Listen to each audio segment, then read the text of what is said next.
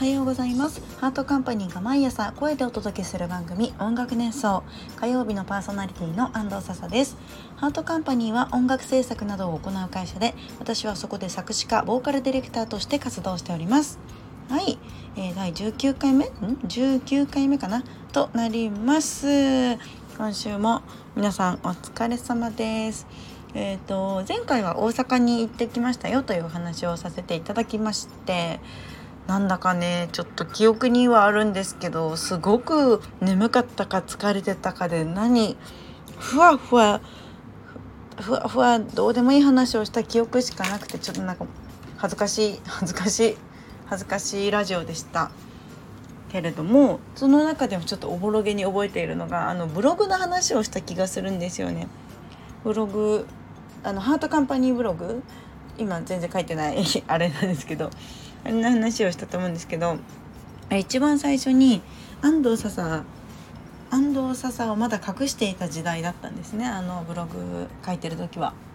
だから何を書けばいいのかあんまり書きすぎると自我が出ちゃうしなと思ってすごいね悩みながら書いていた記憶があって当時はツイッターしか存在してなかったので安藤笹が安藤笹の人格はもう作品の中おは安藤笹ツイッターの中にしか存在しなかったから初めてねそこのツイッターを飛び出ておしゃべりするという機会だったわけですねそのブログが。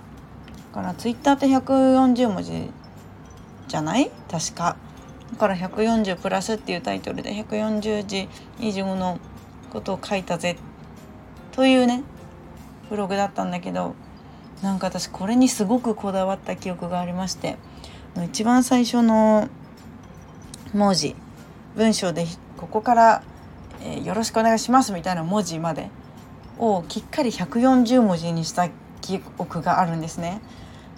なんか気づく人いるかなみたいな気づくわけないんだけどこんなブログの文字数なんてこのツイッターからね羽ばたいたぜっていう気持ちを込めて140字きっかり書いてからさあ次の一文字目ですみたいな気持ちでブログを始めたっていうなんていうの？自分のこだわり？をなんか書いていたことを思い出しました。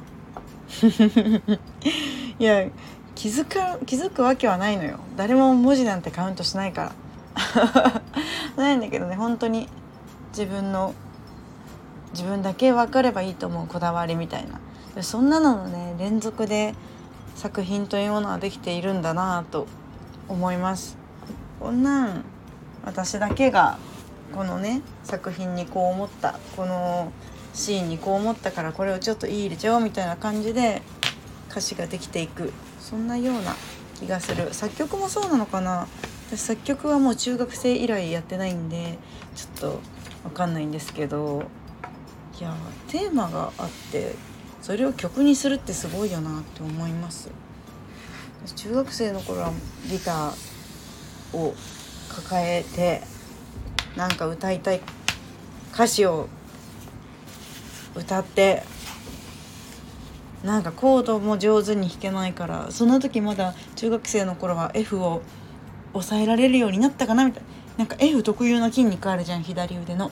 それができるようになった気がするぐらいでまだねちょっと弱々な弱々なコードしか弾けなかったから。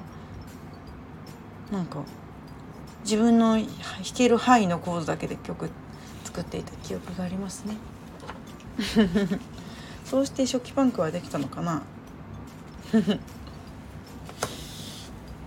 全然ギターも触ってないですね。一応持ってるんだけど爪も長いし弦は錆びてるしもう全然全然ダメ。弦の交換の仕方がわからん。なんか痛かった気がするんだよね。弦を自分で交換しようとした時になんか怪我した記憶があってもうやだ。もう錆びた弦で私は生きていく。と思った気がする。でもすごいいいギターなの。お父さんのギターなんだけどお父さんビートルズ好きでギターをやっていてで実家にあってなんかね持ってきた。持ってきちゃった。本当は昔はそのお父さんの高いギターもあったけどもうちょっと安価な気軽に使えるギターがあってそれをねすごいライトに持ち運びしてのリアステージに持って行って弾いたりとかしてたんだけどリアステージにずっと置いてたからさなんかねすごいことになってネックがパキッて折れて すごくないですか？なんか覚えてんだよ。酔っ払った人が落として折ったの私知ってるんだ。叫び声聞こえたもん。まあでもねずっと置いといて私が悪いんで別にしょうがないんですけど。まあショックだったけどね。あの折れた状態。ショックだったけど折るんだったら自分で降りたかった。なんかロンドンバーニングとか言って自分で降りたかったなっていう気持ちがあるけどまあしょうがない。しょうがないです。はい。ということで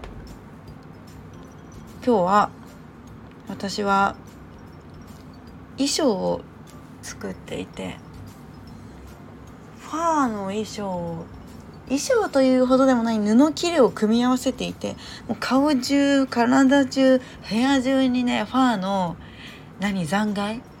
ふわふわを巻き散らしてもう本当にかゆい。顔がかゆい。うーかゆい。